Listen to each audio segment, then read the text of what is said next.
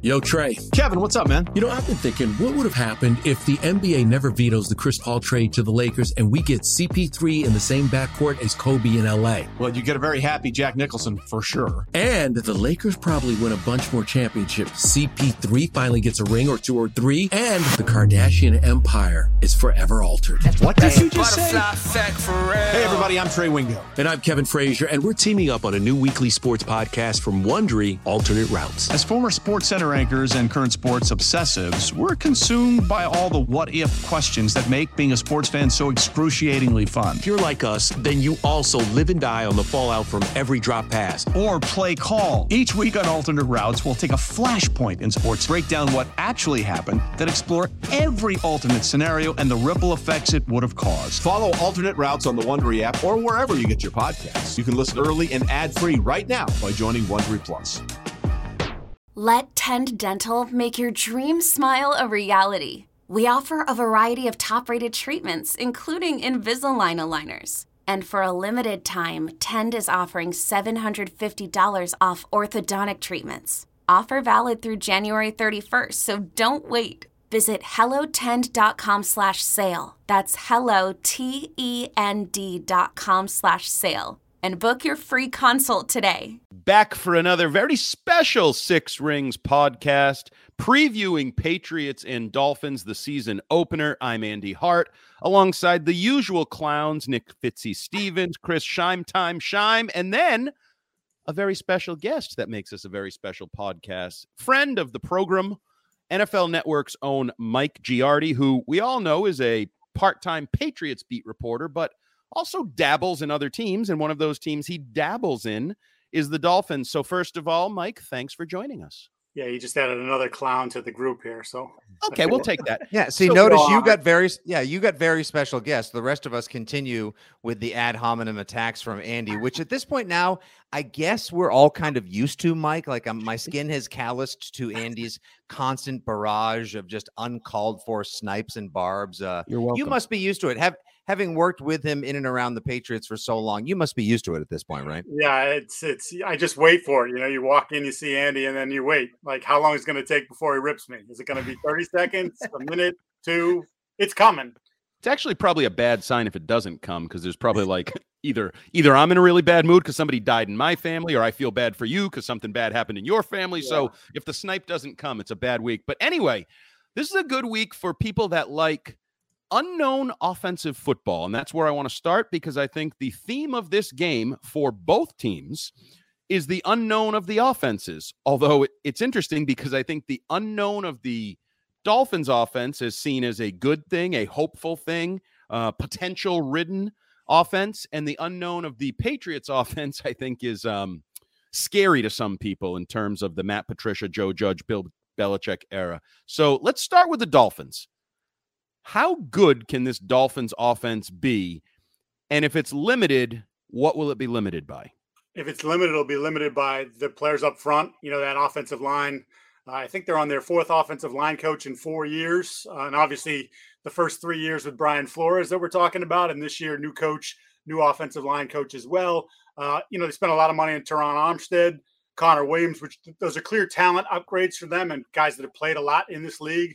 But the other pieces, Austin Jackson, a first round pick who was supposed to be the left tackle, and Liam Eichenberg, and th- there's all kinds of different things there that I don't know how well that's going to work.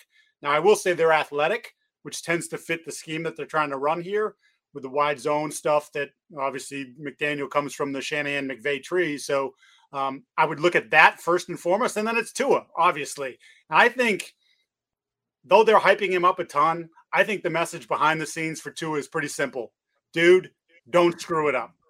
We're going to put guys in in in one-on-one situations, whether it be you know Tyreek or Jaylen Waddle or whomever, Cedric Wilson. However, we're going to do this, we're going to get these guys isolated, short to mid-range passes. Just be accurate, get the ball out on time, and let them do the rest. You know, they had you go back to San Francisco. You know, look at Jimmy Garoppolo and how they they operated that system with him. Jimmy threw a lot of short passes, but they ended up with a lot of long plays, yards after catch. I think that's the same message that McDaniel sent it to. Yeah, actually, Mike, it's funny you say that because the way that the Dolphins put together this offseason in a lot of ways reminds me of the Jimmy Garoppolo only throwing eight passes against the Minnesota Vikings a couple of years ago in that huge, I think, divisional round win for for the Niners. And while it's been camp good vibes only for new coach Mike McDaniel, uh, the way that they have built this roster absolutely sort of jibes with your whole idea of like, look, we built you a giant line. We got a bunch of speedy backs, maybe one who's potentially very underrated in Chase Edmonds. And then we give you every kind of receiver. Uh, a speedy move tight end, an underrated long guy in Cedric Wilson, and then two of the faster fastest dudes in the NFL in Waddle and Tyreek. So are we making too much ado, if you will, about Tyree uh, about Tua and his inaccuracy or inability to throw the deep ball? Yeah, I mean, if you take a deeper look at the numbers, his numbers are actually pretty solid. Now, I, I haven't seen anything that makes me say, oh, Tua is that guy. Tua is the guy that was hyped coming out of college, you know, tank for Tua. Um, I think I've said it a million times now, but like there are people in Miami that will forever be thinking about draft day, taking Tua at five, and then Herbert goes at six. Um, you know, Herbert's already done things in his first two years in the league that Tua may never do in this league, but they do feel like he's in a good place with this offense. Um, there is a comfort in this offense, and it's been a good spring and summer. And again, I, I think from the outside we're putting a lot of pressure on him, but I think from the inside it's it really is about just like man, it's all going to be there for us. Just chill, take what's there, and we'll be effective winning football games. So we know so they have much... a lot of. Te- oh, oh, sorry. Uh, so we know they have a lot of talent on offense, but what do you expect from Mike McDaniel being a first-year head coach and going against Bill Belichick in his opening day game? Yeah, I mean that's that's a, a massive X factor, right? And I, I, think it has been Camp Kumbaya there. There's been a lot of good vibes. It's been the absolute opposite of way it was with Flores, especially there at the end, um, where I think guys were afraid to go around the corner because they didn't know what was going to happen. I think with McDaniel, he's empowered his team. Um, so yeah, we don't a we don't know what he's going to be like as an overseer of an entire program, right? And I think we've seen many first year coaches come in and you see mistakes. Just it happens, you know. That I think that's part of the process of learning to become a good head coach. Is kind of you get put in different situations and how do you handle them. And I think the other thing that we'll look for at some point with McDaniel, because it's going to happen, it happens to everybody, is they're going to hit a bad stretch. And then can this happy go lucky, funny guy at the podium, um, you know, we're, we're picking, letting players pick the music and practice, all these sorts of things. What does it look like when they lose two or three in a row? And can he get in front of that room and command that room? And can he demand things of them? And can he get mad at them? And can they, and will they accept it? I mean, that's, that is a something we won't find out until at some point this year when it when it finally does happen. We know that coaches' credibility comes basically with wins and losses and execution on the field. And if you put guys in position, they'll respect you. Um, I know Tom Curran and Phil Perry at NBC Sports Boston had a little discussion about McDaniel and his size and could he be taken seriously. First of all, I think a lot of coaches are short or small, w- whatever. And and I, again, I think the respect comes from knowledge and ability to execute on the field. Yeah, this the coming ex- from Sean Bradley over here. There's nobody tall in this freaking four box we go going on here. You're I'm six you foot like? two, you jerk. I know Come you on. say that. I don't believe it. I think you lie. It's, I would like to true. see the license that proves that. First thing Mike Giardi said to me was when we met at the Charlotte International Airport, he's like, "Wow, I've never seen you without a hat on, and you're taller than I expected." Thank you. Yeah, he was just being nice. Uh, anyway, so we're talking about the unknown of the matchup or, or, or the unknown of the Dolphins offense. I'm intrigued by the unknown of the matchup with the Patriots defense because we've spent so much of the summer focused on the Patriots offense, the scheme, and Mac, and we've debated maybe the defense is better than we think, and maybe that's why the Patriots offense is struggling on the practice field. But when I really think about it and I look back at what Gesicki did last year, Waddle did last year, Tyreek Hill has done in his career. I think, holy crap, this could be a bad matchup for the new look Patriots secondary. And talk me out of that, Mike Giardi. Talk me into thinking Jalen Mills, Jonathan Jones on the outside. I know Jonathan Jones is supposedly like the Tyreek Hill kryptonite, all these things, but how are they covering that passing attack and dealing with whatever McDaniel decides to throw at them? I, I I don't really have a good answer for you. I can't really I can't really talk you out of Why feeling. bring you? Yeah, I mean, look. Well, well, here, you all right. What I talked about with their their weaknesses. Can the Patriots create some pressure up front? Can they confuse that offensive line? That is, you know, this is their first go round together as a group. Um, you know, can they get uh, someone like Judon free? get him away from Terron Armstead? How are you how are you working that matchup? So that's part of it. And and does Tua crap himself? But you know what? He's beaten you, he's beaten you three times. And while he say, wasn't well, he wasn't throwing for 350 yards. Uh, and you know, J.C. Jackson insulted him after uh, Week One last year when he had the pickoff. He's like, "We knew he'd throw some up there." He didn't really throw that many up there against you. Certainly not enough that you took advantage of. Um, so I guess those would be your two ways of looking at it. Like, hey, you find pressure on Tua. He makes a couple mistakes early, and you know confidence sucks right out of his body, and they start handing the ball off every play because they don't want him to do what I said. They don't want him to ruin the game. Before we flip the script and get into the Patriots offense and maybe even dive deeper into what I'm sure a lot of Pats Nation thinks is the ultimate advantage in this, which would be Belichick over Mike McDaniel. Um, yeah, I, I could totally see them having to play a little pitch and catch game, minimize it, short passes, and then just get these guys in space and try to take advantage of a Patriots defense that, save for the safeties, which even Bill Belichick said is the strongest group, uh, has been rebuilt in the linebacking corps and throughout the cornerback unit, Mike. Um, but tell me a little bit about the Dolphins defense because the Patriots have not had a surprisingly, nobody is going to say, like, watch out for that Miami Dolphins defense. But Patriots haven't had a lot of success scoring against them, save for that first game in 2019, the one game of Antonio Brown when they won hmm. 43 nothing. Ever since, I think the ceiling's been 24 points. Yeah, the question is whether how much of an influence did Brian Flores have on the overall week to week, day to day, game to game operation versus his defensive coordinator, Josh Boyer?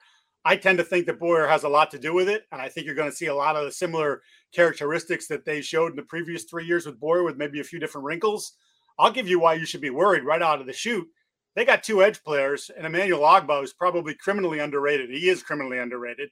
40 plus pressures in each of the last two years, double digit sacks. And then Jaelan Phillips on the other side, who has had a, a very good spring and summer. Again, sort of, he had a crazy body. He's even reshaped that more. Like he appears to be someone who could be a breakout player this year. And you have two tackles who have had bad summers uh, for different reasons. Yeah, in fact, you don't even know if your right tackle Isaiah Wynn is going to be playing or if he'll be able to go the the distance in a game because he hasn't been able to go to the distance. It seems in practice at any point this summer. So um, when he's been out there, so yeah, right there, that could be instant game wreckers on the outside for for Mac Jones in that offense. Yeah, Jaelan Phillips also kind of reminds me of a J- Jason Taylor type. He, he's long, he's freakish. I loved him coming out of the draft. I know Rousseau was doing a great job in Buffalo, and I think he went just a spot or two higher. But Phillips could be a game wrecker, and then also their secondary. Like, eh, like they they were all over Mac until they went hurry up in the second half last year in that god awful final game of the regular season last year. Is there is their secondary healthy enough to be a problem for the Patriots Sunday? Well, I mean, Xavier Howard's healthy, so right away, if they want to erase one of your guys, that's a pretty good player to do it with. Uh, I don't know if there's one particular player that the that the Dolphins would look at and say we have to take him out, but maybe if someone gets the hot hand, as Andy's shaking his head, but maybe if someone gets the hot hand, you just slide him around a little bit.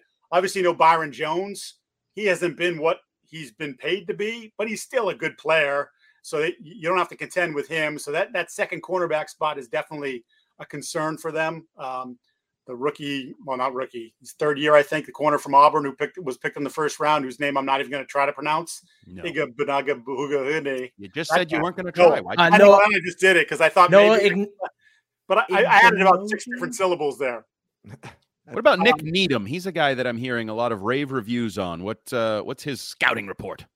Uh, decent slot player, right? I think someone they've used before against you has had has had some good success just in general the last couple years. So that that gives them some depth there. And then Jevon Holland, I think you sit there and talk about the Patriot safeties.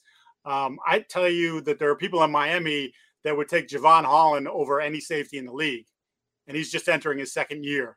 Uh, they think he's a star in the making. Uh, they think maybe he's a star already, uh, and I think you'll see him line up in a variety of different places uh, for them. He's a, they feel like he's a playmaker, and he's uh, one of the linchpins of that defense. So, uh, look, that that defense has got probably a little bit more talent than than we're giving them credit for. And I think again, to our point, we we spent so much time focused on all these different things internally that you you don't spend enough time looking at that side of the ball for Miami because um, they have done a pretty good job against you for the last whatever three four games. Yeah, they were sixth in points allowed a year ago, and I believe reading the Miami Dolphins press release, they return ninety eight percent of their started games from wow. a year ago. So they have continuity in coaching, they have continuity in personnel, and as you said, Mike, they have.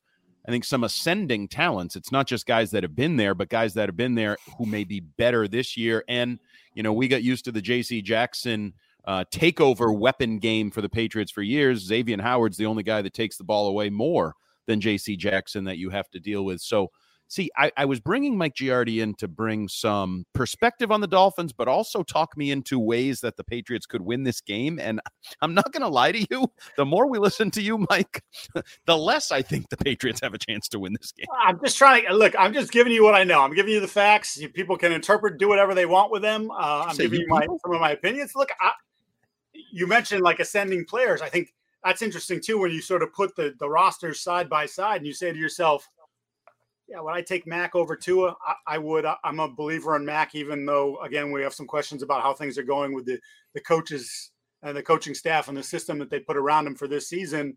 But then you're like Jaylen Waddle. Did the Patriots have anybody on offense as explosive as Jaylen Waddle? I mean, not you, Rhamondre Stevenson. You're going to give me that? Like, okay, maybe, but you know how it works here. He's going to be splitting carries, um, and his impact on games will be, I guess, cut in half. Unless you wanted to give him, make him the bell cow guy, which I just don't believe they're going to do. Defensively, Jevon Holland entering his second year. You say, "Oh, I have Dugger." I mean, I think Holland's a little further along. That's again, just my opinion, but those are players right there. Jaelan Phillips, an ascending edge rusher. You hope that Josh Uche was going to be that guy. We're now in year three of Uche, and you don't even know really what Josh Uche is yet because he hasn't been able to either get on the field or stay on the field because of health. All right. Well, Andy opened up by saying that he was most intrigued and had his curiosity piqued by the great unknowns of both offenses. We did a little deep dive there thanks to you on the Miami offense and why there's legitimate concern if you're a Patriots fan and why a lot of people drafted Miami Dolphins receivers and players with their fantasy teams and nobody touched Patriots players, not at least till the middle or the later rounds. So, when it comes to this Patriots offense, is there any chance? And no, I will not even insult all of our collective gridiron intelligences by saying, like, could it be like a 2007 type of thing where they just on week one unveil the Cadillac and man, off to the races it goes? Is there any chance we are surprised uh, if not maybe floored or well, it, if is there any chance, Mike, that Sunday the Patriots put on an offensive show that turns heads and maybe gets a little bit of that? Ah, see, all of you guys were criticizing Belichick all this time. Well, I would say I hope they have something in the bag of tricks for this one. I do because we you can only go by based on what you saw, and then you start talking about you convince yourself about past reputation. Well, it's Belichick, right? Like, mm-hmm. and Mac's pretty good player and he's smart. You know, you're hearing different people say, well, Mac's going to have more control at the line of scrimmage. Well, of course, I think most competent quarterbacks do have the ability to change plays and make adjustments, but it's personnel based. It's how are you protecting up front? To me, I think the one thing that I keep coming back to is at some point, and it could be real quick, spread them out and just go quick. You know, not even necessarily hurry up. I'm just talking spread them out and let Mac make those quick decisions and pick a defense apart that way, make them adjust to you off of that. And then maybe that does open up some things that you've been trying to do this summer, but not very well. I, I, that's what I keep in my mind. I come, people talk about the RPOs and like, you're going to move Jonnu Smith around. Like, of course they're going to move Jonnu Smith around. They don't have a fullback. They want to play more two tight ends. Now, whether that's two tight ends on the line or having them both on the field, I think that's where their money is they should be out there. At least you should try that and exhaust that possibility early in the year. But I still come back to the idea that like the thing that they've done best, the thing that the quarterback has been most comfortable in is the stuff they did last year. And I find it hard to believe after a couple series, if it's not going right, that they don't just say, we got to find some success offensively. Just get us back in that formation and see if our quarterback can get comfortable. Even if they go back to that, though, do you have confidence that the offensive line can give him any semblance of an opportunity to get the ball out? Well, that's frequently? why I like, yeah, I mean that's why I like the quicker stuff. That's why I like to spread it out. You're almost predetermining based on the look that you get from the snap that he's getting rid of the ball in two seconds. You know, and if he can get rid of the ball in two seconds, that pretty much negates any sort of pass rush.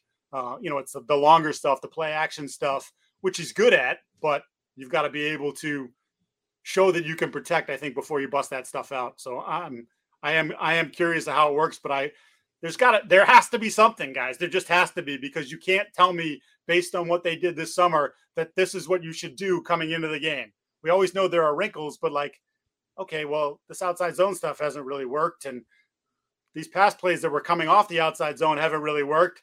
But let's run them again in week one and see what happens when it actually matters, and now everything counts for real. It, it, does matter, and it's results time. It's no longer process time, Mac Jones. It's results time, Captain yeah, Mac. Well, wait a minute though. Bill Bill would argue with you. You still don't know your team until October. Cool. Yeah, but if your team's 0 and 5 in October, your season's over and it doesn't give a I was going to say your team is. There's nothing like getting to know a 1 and 4 team coached by right. Bill Belichick. You want to talk about treats, you on the receiving end of some of his greatest treats like in Kansas City 2014, Mike. You sure. would know what it's like to be on the receiving end of a happy Belichick. And uh, there's a with the September that they have coming up which is it's always bookended tough september tough finale and then a soft middle which could deceive people into thinking like see they got it together in time guy but I'm, I'm anxious about the week one, let alone the September that they have ahead of them. That it's tough to see more than a win this month. Yeah, Mike, one I mean, of the oh, you know, I was just going to say quickly because you're just looking at both teams. Because Miami, I think if we look at this and you say yeah. you're going to get back to the playoffs, Miami's a team you're going to have to deal with and do better against if you want to if you want to get there because they've they've improved at least on paper they've certainly improved.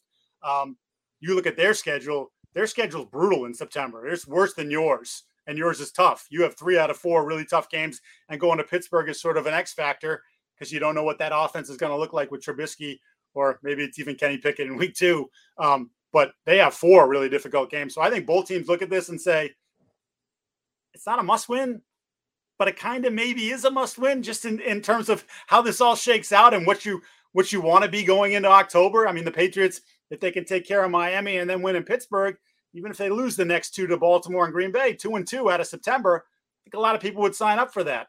I think Miami looks at the same thing, says we got to take care of New England because it, it looks a little difficult. And, you know, you don't want to get off to a, a one and three, three, oh and four start under a new coach with a quarterback who's definitely, you know, under the in the spotlight and maybe facing some pressure externally, if not internally. Mike, one of the interesting aspects of this game was Bill Belichick's decision to head down to Miami on a Tuesday uh, an unprecedented decision. Uh, when I was part of the travel party, I know we did some Fridays and some Thursdays, but never as early as Tuesday to try to get acclimated. They ended up practicing because no one would let them use their facilities during football season. They're at uh, Palm Beach Atlantic University and bringing right, their own goalposts yes. with them. Yep, your safety school. well, no, they didn't have a football team. They they didn't have goalposts. They don't have anything other than a sort of soccer field for intramurals. Oh, um, so it's so Belichick, it's unbelievable. BYO goalposts. Is there well, yeah, anything and, more Belichick than that? Well, I actually think it might be um, a bit of a commentary on uh, the faded glory of the New England Patriots. Personally, I think if the Patriots were coming off a uh, Super Bowl run, or if Tom Brady and and I think they asked to use a facility, they would have found a way. But as Robert Kraft pointed out, you haven't won a playoff game in three years. And now when you knock on doors, the doors don't always open like they used to. But that's a different topic for a different day. Um, this was mocked by Bart, Bart Scott, a desperation move.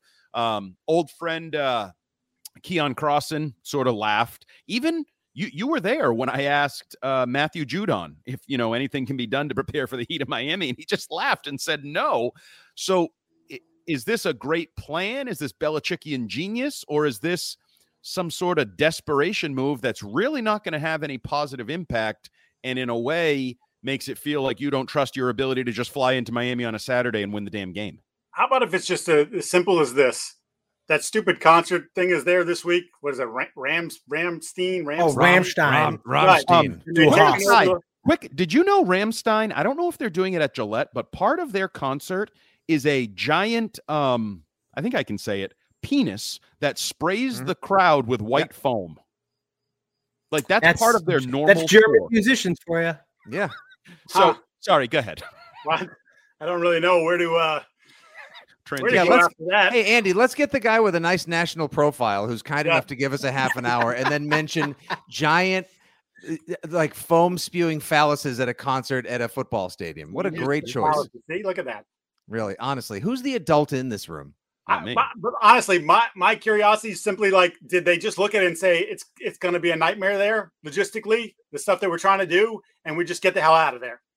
Simple as that. Palm Beach, yeah, Atlantic Mike, because Timber. even even you know guys that played there 20 years ago, like I have asked Christian about it ad nauseum, and he said it doesn't matter if you get there the day before, if you get there a week in advance. You continue to tell yourself, "I know it's going to be hot. I'll drink plenty of Gatorade. I'll be fine.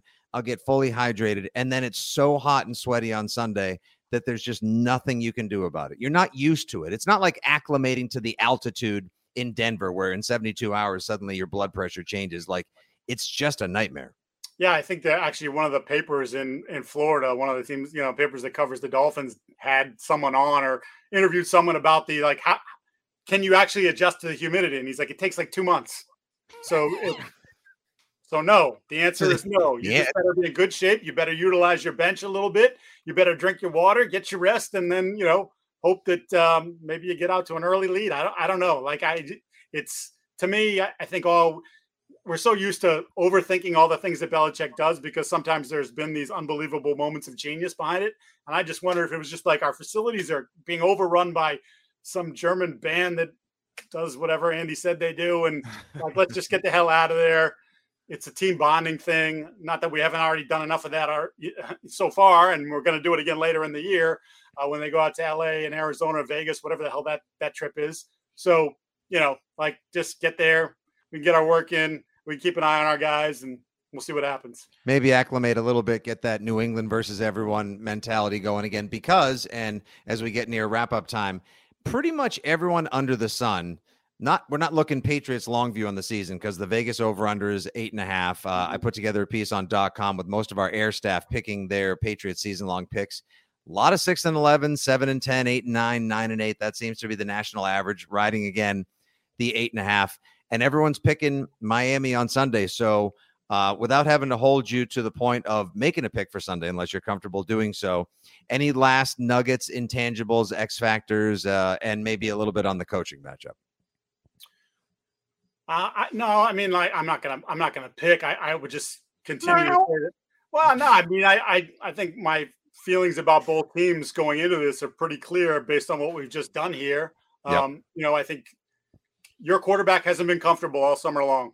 Now they've been saying all the right things these last two weeks, and you hear buzzes that practice has been better and we clean things up. And I think there was definitely a moment of a, a slap in the face uh, when they had Josh on the other sideline and what happened during those joint practices and again on that game. And it was like, well, you're not getting him back. So we got to try to figure something out here.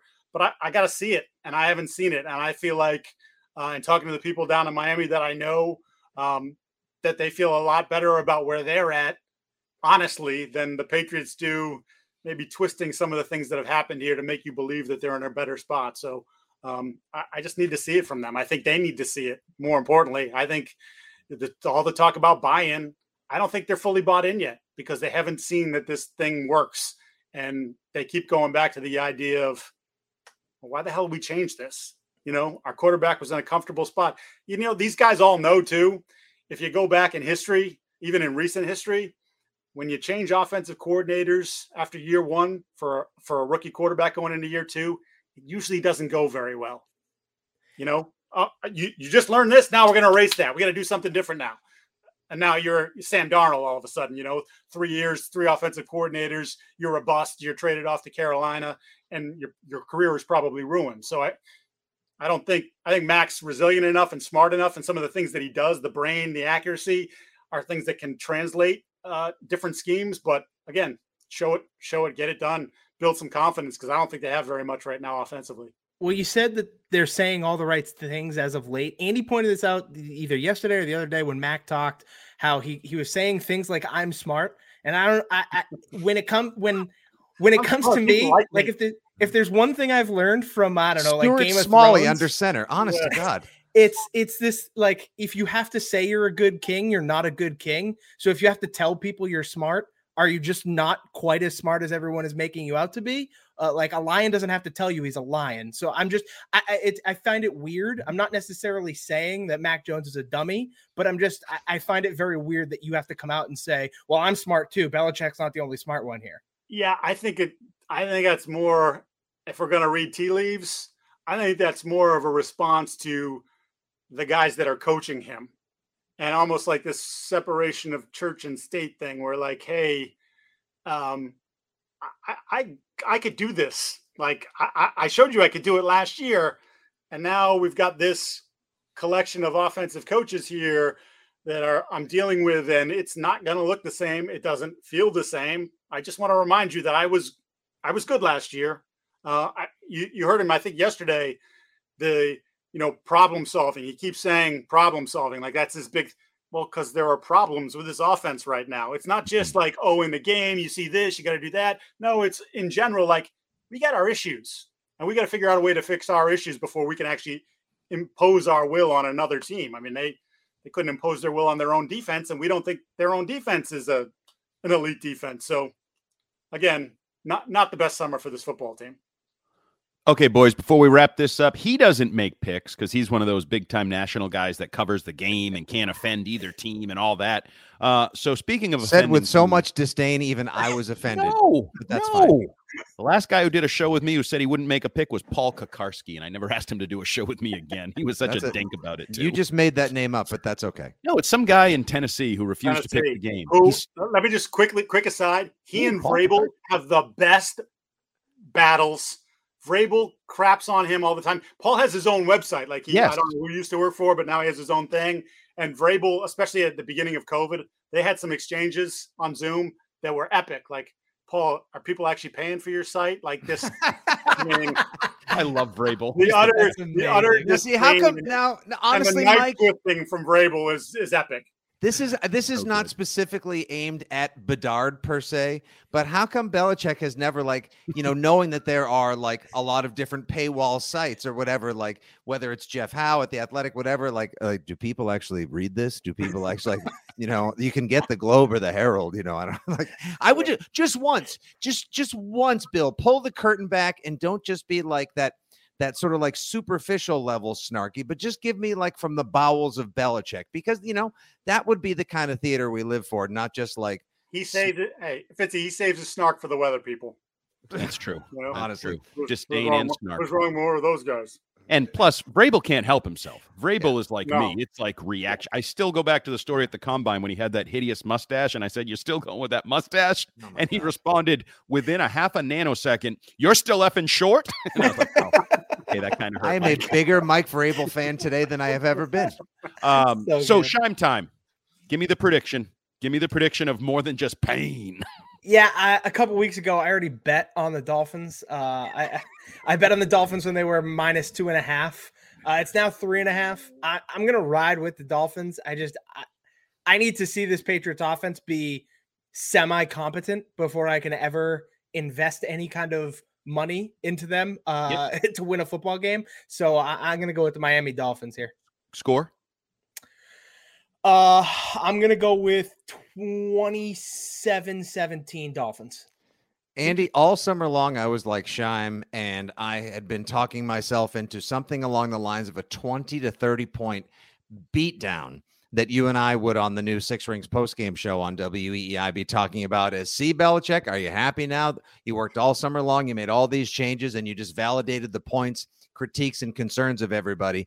And then over the past week, not just because somebody has to take the positive angle, I've walked it back and talked myself into there's just no way Bill Belichick, after 23 years, would allow his team to go out there and get absolutely hammered on national TV like that. So, whatever it is that needs to go the Patriots' way late in the game, as opposed to last year when it didn't, does. And the Patriots squeak out uh, a shocking high scoring win. Give me Patriots 30, Dolphins 28.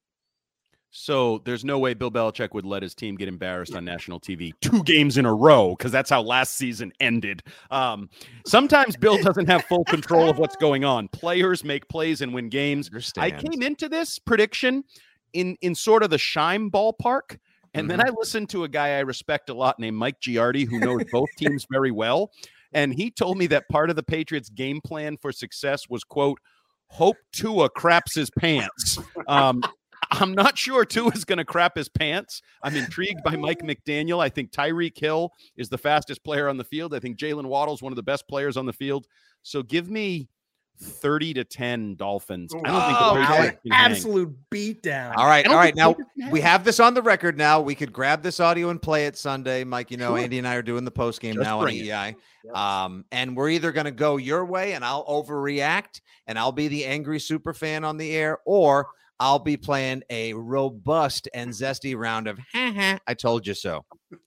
Good luck with that. I Yeah, I feel know, confident exactly. in my side of Mike, things. I know the people can follow you on the tweet machine at Mike Giardi, uh, and of course they watch you and appreciate you on NFL Network. Where will they find you this week during your Ah, broadcast your, totals? your boy is uh, in Cincinnati for Steelers Oh, and Bengals. In the Steelers. Steelers, Bengals. You're going to Yeah, go that's gonna down, good downtown to Paul Brown. Yeah, went to went to Pittsburgh um, on Wednesday. A little uh, quick trip in there. Talked to Minkah Fitzpatrick and Cameron Heyward, and they're excited about what they're bringing to the table. A little pissed off about how last year went, especially against Cincinnati, where the second time they got absolutely demolished. Right. Um, so looking forward to that one for sure.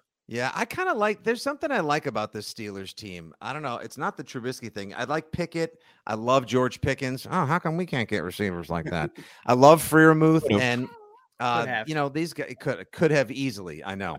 took Uh, a and, took a guard in the first round instead. Just turn a card in with for his another name on day. It. all right, and then we took a Waterford Crystal receiver who get- the first time he gets Oh, hit. Come shit. on. Look at that. That's I, I didn't like the pick. right Why do I have to pretend I like the pick? I wanted them to take a big, durable receiver, and they took and they took someone who's made out of like the Flash's skin. It's an embe- It's okay, whatever. It's hurtful. For another podcast. All right, so you're gonna be in Pittsburgh. That's gonna be fun, Mike. That should be a good time. I mean I'm Cincinnati. be- Excuse me. Yeah, I'm definitely going to be. If I'm in Pittsburgh, then I uh, I screwed up. Boss, I screwed up. I'm not at the game. I'm at Heinz Field or whatever it's called now. Uh, Yeah, like- exactly.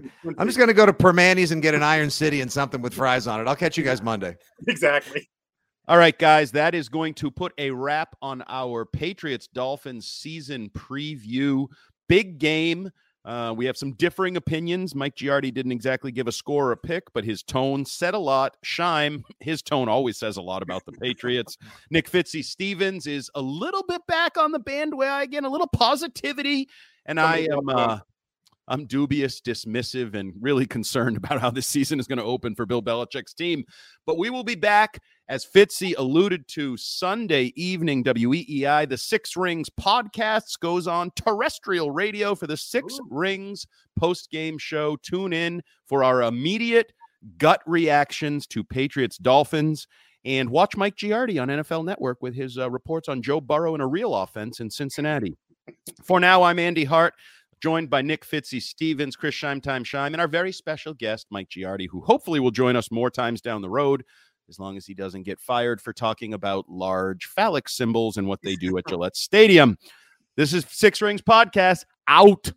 Celebrate and save at Ashley's anniversary sale with hot buys, your choice of colors starting at just $3.99. Ashley Sleep mattresses starting at $2.50. Plus, receive a free adjustable base with select mattress purchases and shop top mattress brands like Stearns and Foster, Tempur-Pedic, Purple, and Beautyrest Black with 60-month special financing. Only at Ashley. Subject to credit approval. No minimum purchase required. Minimum monthly payment, down payment, tax, and delivery may be required. See store for details.